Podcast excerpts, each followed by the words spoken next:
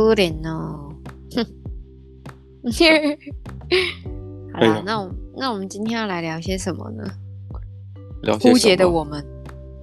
你在枯竭？我刚才 我我刚才走就是就起坐起来，然后去拿耳机啊。嗯哼。然后我发现这个真的今天早上睡觉落枕了，然后特别痛，嗯、特别难受。嗯。真的就是那种哭天喊地的那种痛啊。嗯。真的蛮痛的，有扭到的感觉是吗？对，真的蛮痛的，就是你你在转转头的时候，那种感觉非常不舒服。但是，嗯、但仔细想说疼痛的话，我觉得男生可能比女生其实不这么耐痛。这样吗？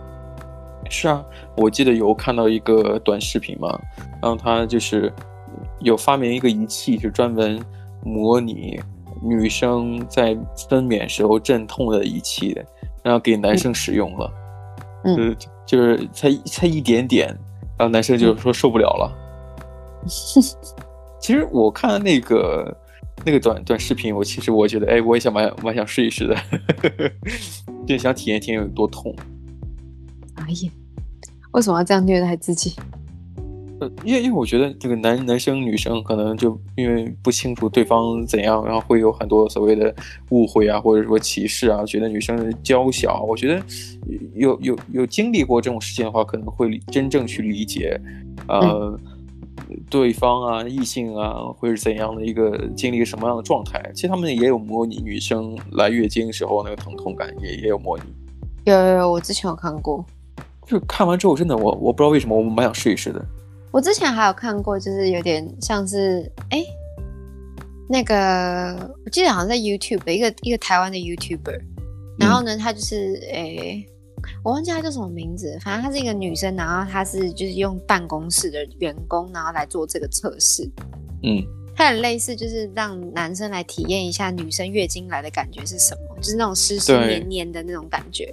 嗯嗯嗯，然后就是他们就在上班的时候就坐在那边，然后就湿下体湿湿的还是什么的，忘记哦。然后呢，就是给他们穿一个东西，然后就好像半天不到啊，好几个男生就在哀嚎，说、嗯、好不舒服哦，什么什么的。那你们女生怎么都这样子之类的？就不光是这个物理状态下的不舒服，湿湿黏黏的，可能还会还还有还有痛苦，还有痛啊，身体要阵痛，是不是？对，这。可能我看的那个 YouTube 是基本上就是用那个仪器贴在男、嗯、男生的那个腹部，就是冷冷不丁一看还以为是某种仪器专门练练腹肌的，贴贴满六片，你知道吗？贴满六片连连连着这个引线，就是电线，嗯、然后用仪器来调这个阵痛的幅度，一点点男生就受不了了。嗯。所以我在想，我今天啊，这个落枕的很很痛啊，就是就，但是至少就是轻微的摆动头部，还是不会有太多影响。嗯、但是我在想，女生可能真的是蛮蛮蛮强悍的，就就每每个月都会有几天那么阵痛，或者说呃要做母亲的女女性可能更伟大，就就是要要难受十个月嘛，是不是？嗯，对啊，就不舒服这样子，很不舒服，对啊，嗯，哎呀，说说到 YouTube，对不对？刚才我们看的那个短视频都在 YouTube 上看到的，那我们今天是不是要聊一些关于 YouTuber 的一些事情？好啊，来吧。呃，我刚刚我刚刚有传一个那个，我看到了，对，嗯哼，然后呢，他在讲就是一个 YouTuber，呃，当年就是帮助街友。嗯，然后呢，假装这个彩券中奖了，然后就是把那个中奖的钱，就是给了那个街友。结果呢，他没有想到，因为他做了这件事情之后，他的人生就因此改变了。嗯、呃，那我们先讲讲这个事情的起因吧，是吧？这个大概事情是是刚才你如你所讲，嗯，那那这个 YouTuber 他是想要帮助街友的，但是也不能。就是直面的去给别人钱，这样就觉得有点不不够尊重别人。可能对方自尊心强的话，可能也不愿意去接受。对，他选择了一种比较让我看来就是比较比较高深的方法，就是呃给人一个一个奖券，可能随随随便买的奖券，嗯、呃可能也不会中奖，但但他但是给街友的时候会会跟他讲说这个这个彩票中了一千块，嗯嗯嗯嗯嗯，你要做的事情就是去领奖就好。嗯，相相反就是相当于我给了一个呃一个一个东西，它不是钱，但这个东西街友拿到手里、嗯、也不会有任何负担，但是同时可以换到钱。对，他自己可以到那个店家去领钱这样子。嗯，然后呢，呃，他那个票券是没有，就像你刚刚讲，他是没有没有中奖的。可是他已经就是那个 YouTuber 跟那个商店店员就是串通好，说哦，这个人。呃，等下，这个人拿这张彩券来的时候是假装他中一千块这样。简单来讲，就是他在里呃最后影片最后，他是跟那个街友是跟那个 YouTuber 就是那种呃你知道街友大哭，然后呢呃 YouTuber 跟他抱抱，就这种感感动的一个时刻，然后结束了这个影片。嗯嗯。可是呢，到这边其实还没有结束。他说他没有想到，呃，那个 YouTuber 讲说他没有想到自己的善心居然被人家利用了，然后差点毁掉了自己，嗯、就是你知道 YouTuber 的人生这样子。嗯，他说后来这这这就是刚刚那个影片结束之后，隔了两个月之后，呃，那个 YouTuber 又再次上传了另外一支影片，是讲说他让街友有家可归。嗯。就他，他等于是提供了这个街友，有同一个街友，哦、嗯，同一个人，对，同一个人的一个一个家，嗯、让他有家可归，不让他就是你知道，嗯，露宿街头了，嗯，然后呢，嗯，他让他在网络上，嗯，就是那个 YouTuber 在网络上帮那个街友在网络上募款，哦，然后说一个星期，因为他现在很有名嘛，这 YouTuber 很有名。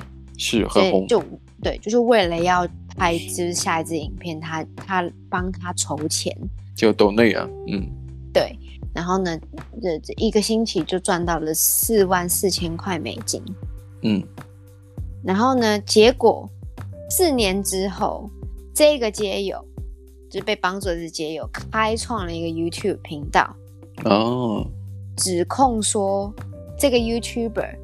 嗯，帮他募款的那些钱，从来没有到他的手上过。天哪！嗯，然后，然后呢，所有的就原本是，呃，这这两个人的粉丝，就跑到原本的那个 YouTuber 频道说他是个骗子什么的。哎，之后这件事情就是他完全那个 YouTuber 完全没有回应那些人的谩骂。嗯哼。可是他就频道也都没有更新。他在 Twitter 上面就是有就是简短的澄清说。他从来没有拿过那一个就是街友的一毛钱，也就是他说给他的，也就是说，这个帮以他的名义来帮街友募募捐的这些斗内那些善款，他一分没有拿过，但是这个街友反而呃所谓的反咬一口，就说对这个钱就没有到他手上，对，嗯，而且这个 YouTuber 也没有及时更新，然后就这个误会就越来越大，是吗？嗯，他就说他在 Twitter 上面是讲说，就是如果你们想要澄清，要要澄清，要怎么澄清，而是要对方、嗯、呃给他那个一个 bank statement，、嗯、就是一张就是从那个银行来的一个一个一个嗯，就流流水明细啊。对对，它是一个明细。嗯，然后呢，就带就有点像是澄清说，哦，这个。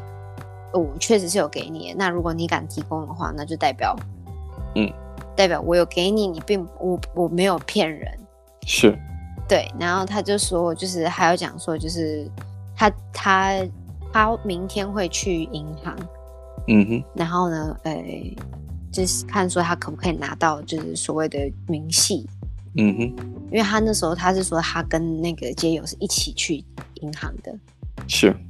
对，把钱放进去之类的。嗯哼。然后呢，后来呢，呃，两年之后，又又两年。对，又又又又过了两年。嗯。然后呢，呃，原本是那个 YouTuber，就三星 YouTuber 的摄影师，助理摄影师啊，也就是参与所有过程的当事者、见证者吧。对。对。然后呢，拍了一个影片跟他说，这个 YouTuber 是清白的。就是这个施舍，就是发善心的这个 YouTuber 是个好心人，他他没有他没有做任何对不起这个街友的事情。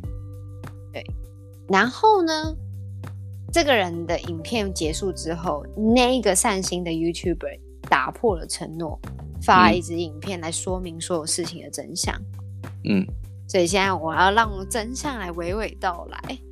哦，就是那一个呃呃街友，他拿到了就是租屋之后，嗯，那个街友答应那个 YouTuber 说他会好好工作赚钱，嗯。所以他去超商找到了一个工作呢，诶，后来第一天上班的第一天，那个街友就说：“嗯、哦，好累哦，不想上班。嗯”然后呢，嗯、就是跳班，然后被开除，而且呢，身体还没有适应这个工作的节奏。对，然后不止这样子，他还无数次的跟那个善心的 YouTuber 要大钱，嗯，变本加厉，每天早上像八点一样。就报呃，像八早上八点，就像闹钟一样，会一直去跟那个 YouTuber 要钱。嗯，然后说就是呃，那个 YouTuber 就是觉得啊、哦，好烦哦，那就开了一张支票给他。你知道那支票是六万六十一万三千块美呃台币。哦，拍了这样子的钱给他，哟，听起来好多零的样子。对，然后重点是、嗯、收了钱之后，他还不不善罢甘休，还上传了更各种抹黑那个善心 YouTuber 的影片。对，他不是最后做了 YouTuber 吗？嗯，对。然后呢？对，然后他就说，原本就是呃那个上线 YouTuber 不想让这个街友难堪，嗯哼，只好采用就是完全不讲话的方式，冷处理啊。对，去处理。然后呢，呃，后来就是各大论坛开始热烈讨论这件事情，然后呢，他就把这所有事情都讲讲明白在影片里面，也、嗯、也讲说，就是当时这件事情发生的时候，导致他的身心健健康出了很多问题，是是是，然后呢，还一度想要自杀，然后就罹患精神病之类的，肯定也接受了很多这个网络酸民的一些谩骂，或者说网络霸凌吧，对不对？对，可是就是因为那个摄影助理的那一个影片，让他燃起了哦，原来这个世界上还是有人相信他，对，然后为他挺身而出，他不是一个失败的人，嗯，对，然后呢，他这时候就是看似善良的这个街友，嗯，其实他就是很很贪婪，然后不愿意改变，然后跟努力上进的人。就蛮像，蛮像这种现代版的那种东郭先生与狼，嗯，就是一个寓言故事嘛，嗯嗯嗯嗯，还有什么农夫与蛇的故事，农夫在雪地里边抓找到一只，嗯、呃，就冻僵的蛇，然后把它放在怀里边，嗯、结果这蛇想要咬咬它之类的，对，就是反咬一口这样子，是啊，对。就感觉这个善心没有得到这个所谓的应有的这个待善善于善待吧，是不是？嗯嗯嗯嗯，对啊，所以是嗯，有点像是我刚刚有一个成语突然跑冒到我的脑子里面，扶不起的阿斗。嗯、啊，这个就对啊，因为你刚才在这个呃新闻的这个描述当中，他这个街友也就是重新开启新的生活。然后发现，嗯、呃，也也有了自己的住处，同时也找到一份工作。嗯、上班第一天就觉得不想再上班了，是吧？嗯哼，是啊。有的时候，嗯，这我我我从小就听到一一句话，就是家里的长辈会跟我讲，就是，嗯，嗯，就帮助别人嘛。我觉得人和人这个人的本性是互助的，对不对？互助多一点的。嗯、那么，就互助也有有一些方法。也不能说帮助别人就是一股脑去帮助，嗯、呃，他们这么讲啊，我记得应该是这样子的，就是呃，帮助别人要雪中送炭，呃，不，就是、嗯、就是，呃，雪中送炭，不要锦上添花。对，就说你还有还有还有一种呃，就是直白一点的版本，但但意思一样的，就是什么呀？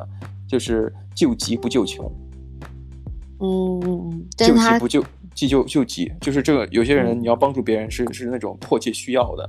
比方说，呃，一个街友，嗯，可能想要去找一份工作，他没有一个体面的衣服，你要你不需要给他钱，你需要给他一一件衣服，对，让他可以去面试什么的。对对，当然我说这个这个理由可能不成立啊，因为如果他愿意去找工作的话，嗯、不可能成为街友。嗯，我我只是我只是说一个这个例子而已。所以从小小的时候就就有听过这样的话，长辈会有讲过，或者说会有一些类似的一些话，就包括还有一些古话叫什么呀？叫什么？呃，嗯，叫什么来着？就就升米恩，斗米仇。嗯嗯，嗯，这个这个词怎么讲？升就是一升比较小的计量单位，升米恩，嗯、这个就是饿的，就别人饿肚子的时候，给他一,升的米，嗯，一呃不能算毫升吧，就那个升，就是那个毫升的升啊，这个字，嗯，一小小量的米，这是一个恩情。但是我斗米稠，就是斗就比升这个单位要大一点的，那么你给他一个量比较多的这个米，你反而会激发对方想要更多的这个需求。对啊，我记得也有一个讲说，就是如果你要教孩子，嗯，哎，孩子肚子饿还是什么东西，反正就是他们想要吃鱼的话，你是要给小孩子钓竿的，而不是一条鱼。啊，就是授人以鱼不如授人以渔，呃，就是就不要给别人鱼嘛，就最好给人一个钓鱼的技术或钓鱼的工具哈。对，就是帮助别人嘛。我觉得，就是有的时候人就是这样子啊。嗯，就我我觉得我们可以今天可以讨论一下，有的时候，呃，嗯，我们喜欢看这种 YouTube，可喜欢看这种影片，因为我觉得这会让我们想到一些人人本心里边善良一面。嗯，其其实这个东西，一方面是觉得，哎，好像看了这个时间没有白白浪费，看到一个人帮助另外一个人，嗯，而且觉得自己的精神得到了升华。我相信这个拍影片的人，他心里也是那么想的，呃，他他的出发点一定是好的。嗯，我觉得一半一半吧，因为他拍 YouTuber，他拍 YouTube，他就是想要赚钱，他想要点阅率。所以他可能想到这个企划是说帮助街友，大家喜欢看这个，嗯、你知道道德道德的一面，嗯哼，就在社会上你帮助人，然后他们觉得哎这个很有看头，也有一些正向的反馈的一些，然后觉得啊人性还有救的那种影片，对对 对，就是觉得哎好像这样子比较吸吸眼球，吸引这个所谓流量一半一半啦。可是他确实后来他做了的很多决定，嗯，其实。呃，一一半是在帮助他，可是后来他给他那么多钱的时候，是一半在他这个大部分都是在帮助自己。是，是，是，他想要快一点，你知道，不要再来烦我了，你快点滚。所以，所以你要这么说，一半一半的话，那我那我可以再改一个比例啊，就三分之一，三分之一，三分之一。哦，对对对。为什么？因为我在想，一方面你要拍影片，一方面想要激发人的这个观众的善意，同时也是为了赚钱。嗯、还有另外一个三分之一，我觉得可能，嗯、呃，我觉得有些人做好事啊，嗯，我觉得都会有一些，呃，我不知道为什么，就是你你你帮助别人的时候，你心里是怎样想的？反正以我为例的话，帮助别人小忙，我会觉得很开心。嗯嗯。我会觉得很开心，嗯，这个东西本身是一种，呃，超脱于这个马斯洛这个需求理论里边比较高级的一个一个需求，嗯，所谓的好像哎，帮助别人已经实现了自己自我的价值，嗯，你觉得被肯定是吗？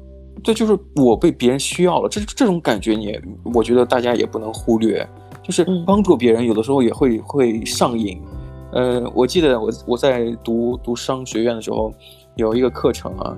就是消费心理学，嗯、它里面有一个经典案例，什么什么什么案例呢？就是呃，吸尘器的推销员，嗯，怎么去推销自己的吸尘器？在美国西部的时候，西部的一个地方，因为、嗯、推销员 A 呢，可能就是挨家挨户敲门，说我的产品有多棒，我的产品有多好，呃，嗯、就是价格有多么便宜，那么你来去买我的产呃产品，呃，就是绝对不会亏的。但另外一个。可想而知，他的这种推销就比较比较中规中规中矩，而且属于非常呃辛苦，呃非常很很忙很忙，但是这个效果可能不是那么好。那另外一个另外一个推销员呢，可能他比较聪明一些，比较善于运用人的心理。他是怎样的？嗯、他是他是敲门，敲门不是说先卖东西，敲门第一件事是什么呀？呃，说你能你能给我倒杯水喝吗？我快渴死了。嗯嗯嗯嗯嗯。这一般家庭在那个时候吧，那个这个案例比较老，那个时候可能家庭主妇比较多一些。那那个时候开门的都是一般是女士，啊，觉得哦，这个这个呃，在外面卖东西的人真的很很辛苦，而且想要讨杯水喝，那我就就给你倒呗，对不对？嗯，只要那个人在门口不进来伤害他的话，他会愿意帮助他的，对不对？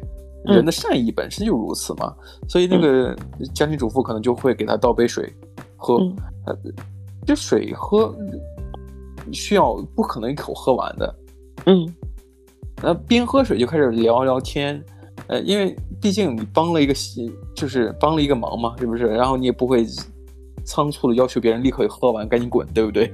嗯，对不对？边喝边聊天，聊天的时候他就说什么呀？说，呃。那个推销员就会就会感激他的这个善意。嗯，首先你你别人做了一个小，别人做了一个好像看起来就是嗯不是特别明显的，或不是一个大不了的事情，但是这个推销员会会夸赞对方哦，你真的帮了我了，我快渴死了，嗯，你刚才倒杯水真的帮了我，救救急了。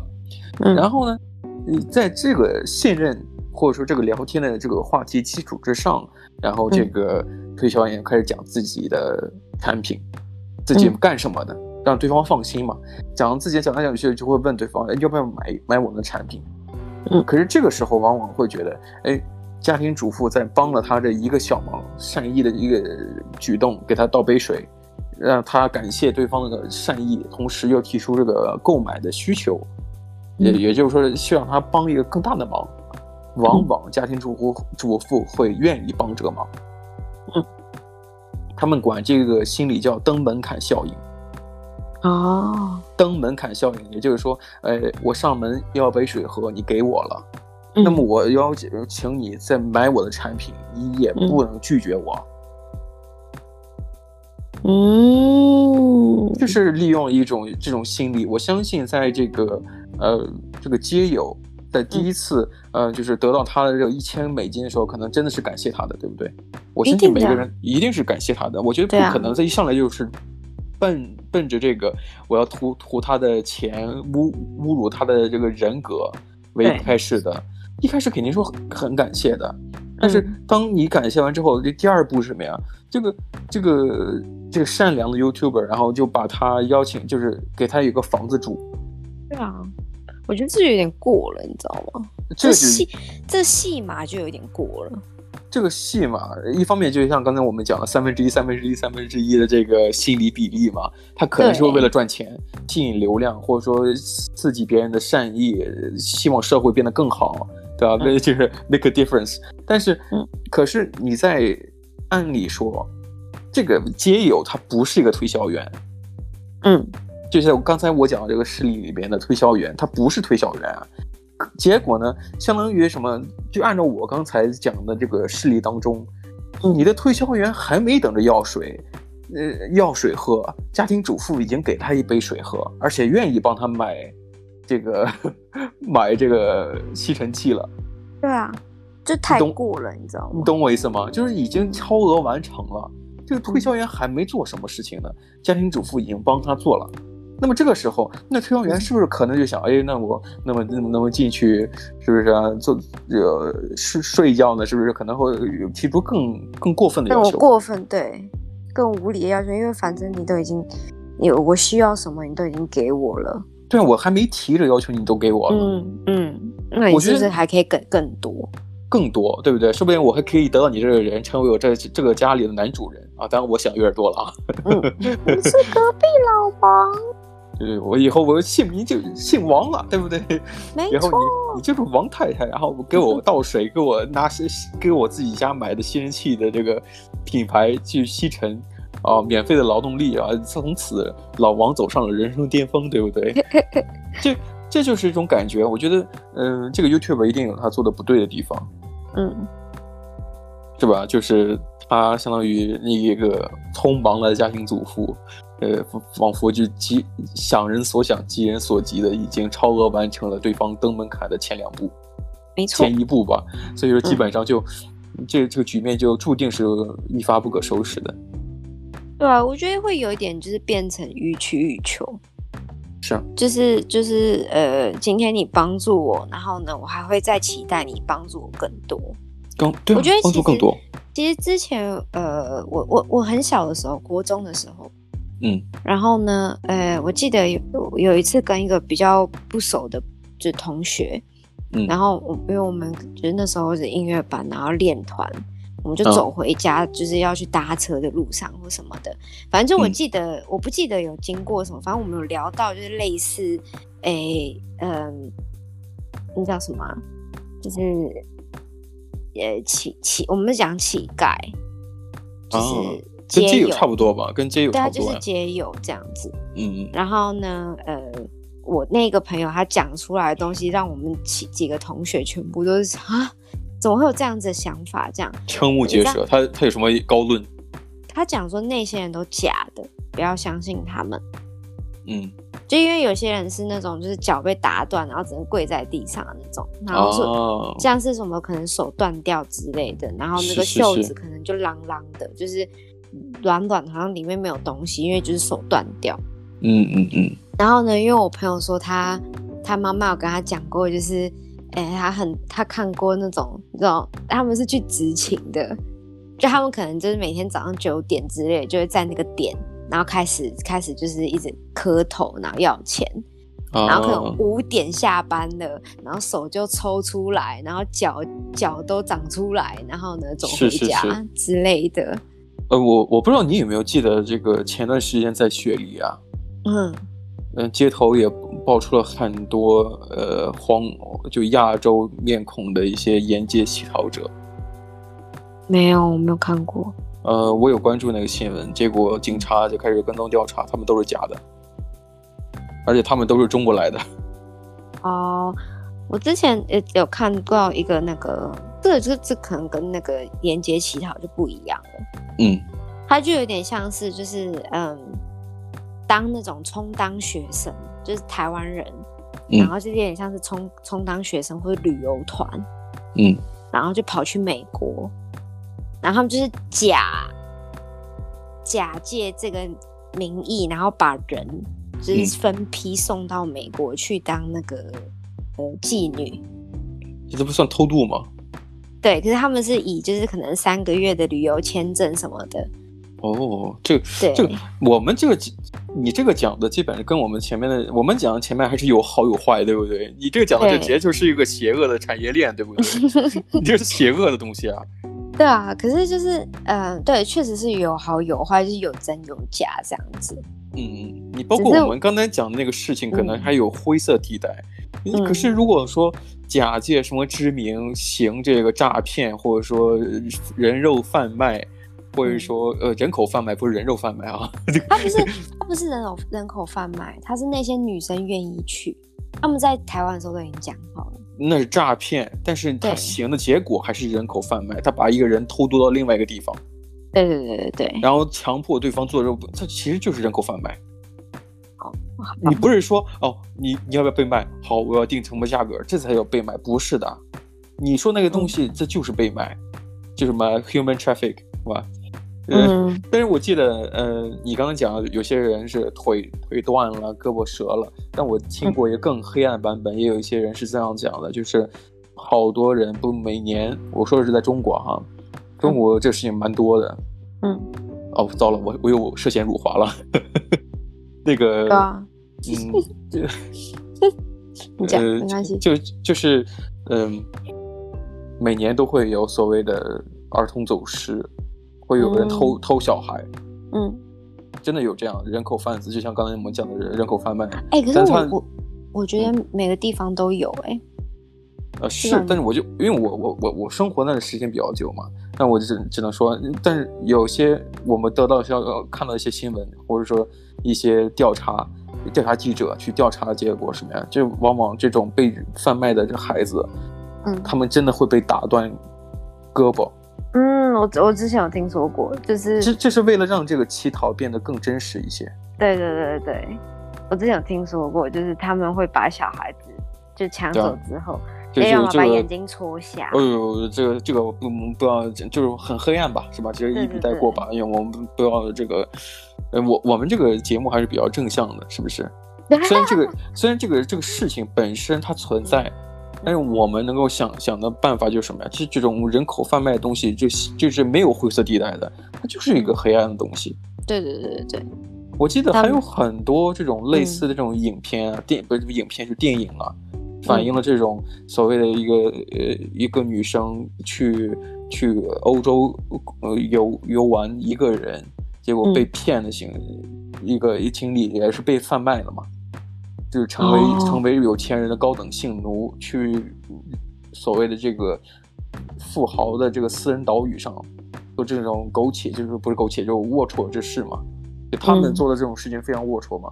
那、嗯、就，就结果呢，可能是以他的个人聪明才智，啊，最后就脱离了这一切。可是我在想，这现实哪有这么多像电影的这种情节？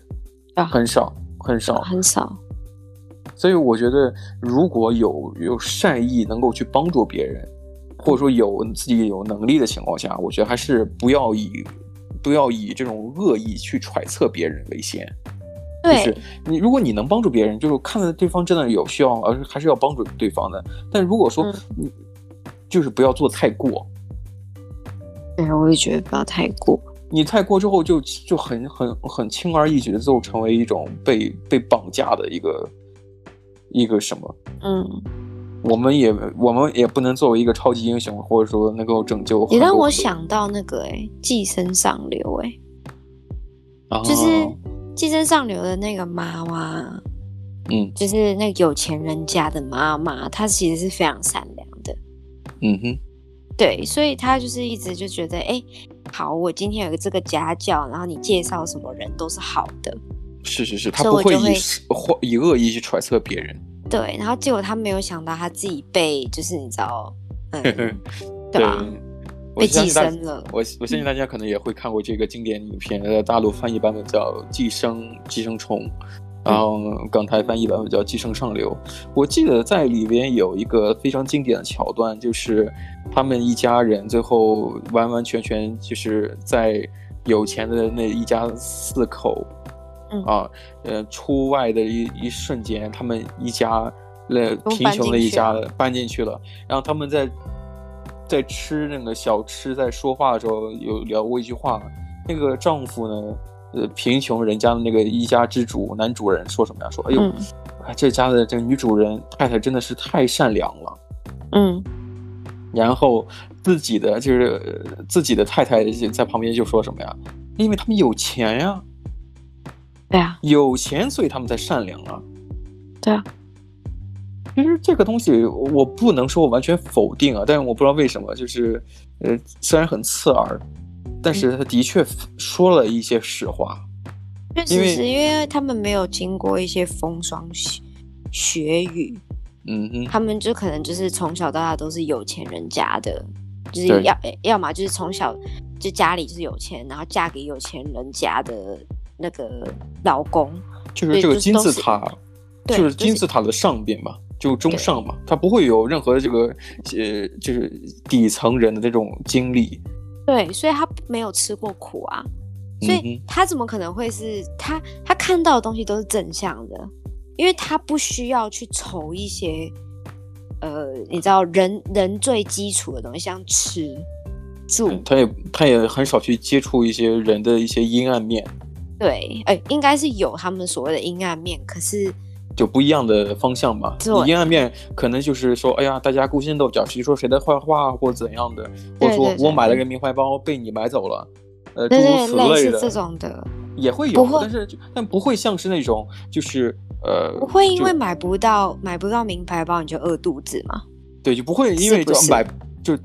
对，就是别人吃了，呃，买了你最后剩下的唯一的能买的买得起的包子，对对 对，名牌包还是包子，是不是？这个肯定是，呃，天天壤之别嘛。